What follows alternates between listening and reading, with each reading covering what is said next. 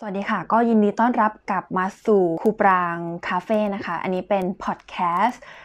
อันที่ 3 แล้ว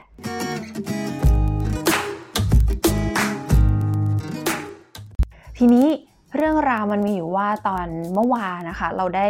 ไลฟ์กับวาสุเทพ ซึ่งเป็นคนเขียนบทเรื่อง The Gifted เรื่องสามีสีทองเกี่ยวกับแบบวิธีการทำงานของคนเขียนบท รวมไปถึงคนเขียนบทเนี่ยเขาอยากจะบอกอะไรคนที่เป็นนักแสดงบ้าง แล้วเพื่อความสะดวกก็คือเราสรุปสิ่งที่เราคุยกับวาเมื่อวานมาให้ทุกคนฟังอีกรอบในพอดแคสต์นี้นะคะ อันแรกคือสำหรับคนที่อยากเป็นนักแสดงเลยนะ ในมุมคนเขียนบทเขาบอกว่า ควรหาแก่นของตัวละครให้เจอ คำว่าหาแก่นตัวละครให้เจอ เช่นยกตัวอย่างของอกิฟเต็ดใช่ไหมคะที่เป็นตัวละครแปลงที่เล่นโดยน้องนนนแก่นของตัวละครนั้นคือเป็นตัวละครที่ต้องการจะเปลี่ยนแปลงระบบ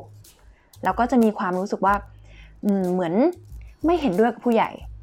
เพราะฉะนั้นเมื่อคุณหาแก่นได้แล้วอะค่ะ แล้วคุณจะ develop หรือพัฒนาตัวละครไปได้ถูกทาง อย่างเช่น เหมือนนักแสดงบางคนจริงๆ หลาย ๆ คนเลยแหละเราอะมีความพยายามที่จะทำให้ตัวละครกลมที่สุด แต่ในขณะเดียวกันอะความกลมที่สุดมันกลายเป็นว่าเรากระจัดกระจายเหมือนเราไปหาข้อมูลในสิ่งที่มันไม่จำเป็น เพราะฉะนั้นสิ่งที่เราได้ยินจากวาเมื่อวานอะคือ เหมือนพอหาแก่นเจอแล้วมันจะรู้ว่า แค่ไหนถึงเรียกว่าจำเป็นแค่ไหนถึงเรียกว่าเฮ้ยไม่จำเป็นละ เช่น สมมุติเรารู้ว่าแก่นของตัวละครคือสมมุติเป็นเด็กที่แบบเฮ้ยอยากจะไม่ไม่เห็นด้วยกับผู้ใหญ่อยากที่จะเปลี่ยนแปลงระบบปุ๊บเมื่อมีเหตุการณ์ เข้ามา เช่น สมมุติเจอผู้ใหญ่คนหนึ่งตัวอย่างเช่น สมมุติเจอผู้ใหญ่แล้วเขาจะไหว้ผู้ใหญ่หรือเปล่า อันนี้ถ้าเรารู้แก่นปุ๊บ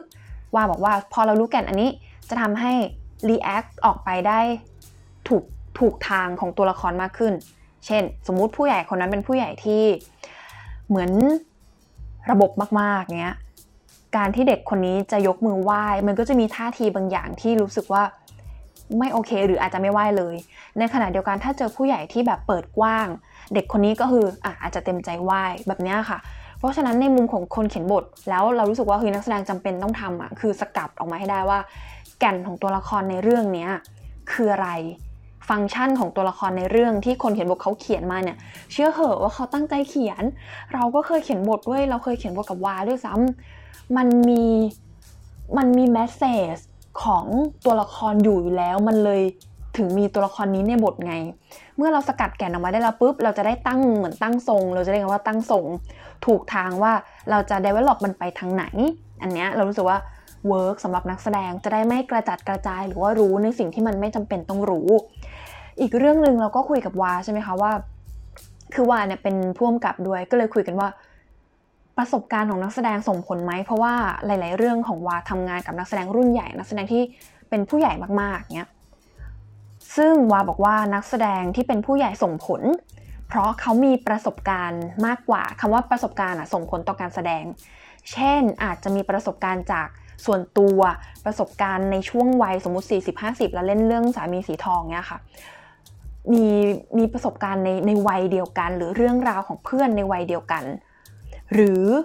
เล่นบทแบบนี้มาเยอะแล้ว ก็คือพอเล่นบทต่างๆ นานามาเยอะแล้วมันทำให้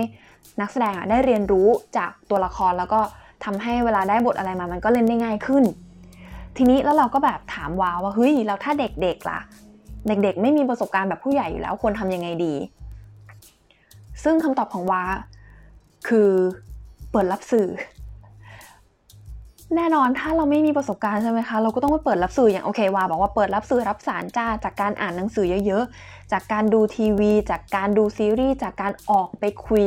กับคนอื่น อย่างเช่นคนเขียนบทอะสมมติ เขาจะเขียนบทขึ้นมาหนึ่งเรื่องเขาต้อง research อยู่แล้ว วิธีการ research ของที่คนเขียนบทอย่างที่วาใช้ก็คือ โอเค search ลงไปใน Google หา keyword ของมันที่ถูกแล้ว search ลงไปใน Google แล้วก็ไปตามเรื่องราวของพันทิปเพราะว่าเรื่องพันทิปอย่างเงี้ยจะเป็นเรื่องราวของคนจริง ๆ มาตั้งกระทู้จริง ๆ เหมือนเราก็จะได้รู้จักคนจริง ๆ มากขึ้น หรือคุยกับเพื่อนถามเพื่อนซึ่งนักแสดงสำหรับเราอะ นักแสดงก็ต้องมีความเป็นนักรีเสิร์ชเหมือนกัน คือออกไปดูสื่อออกไปคุยกับคนอื่นเยอะ ๆ เราไม่สามารถมีประสบการณ์ เฉพาะประสบการณ์ของตัวเองได้ เพราะว่ามันมันไม่ได้รอบด้านอะมันเป็นหน้าที่ของเราเป็นภารกิจของเราในการที่จะต้องแบบออกไปคุยออกไปรู้จักเหมือนเปิดโลก เปิดคลังความรู้สึก เปิดคลังประสบการณ์ให้มันหลากหลาย เพราะฉะนั้นตอนนี้ถ้าใครฟังอยู่แล้วรู้สึกว่าเฮ้ยอยากเป็นนักแสดงในช่วงโควิดนี้ในช่วงที่แบบเอ้ยคุณออกไปไหนไม่ได้ ออกไปเรียนการแสดงอาจจะยาก ลองใช้วิธีนี้ เหมือนสะสมคลังประสบการณ์จากวิธีนี้ก็ได้อ่านหนังสือนะคะ ดูทีวีดูซีรีส์หรือเนี่ยอ่านเรื่องราวในพันทิปก็ได้อ่านเรื่องราวใน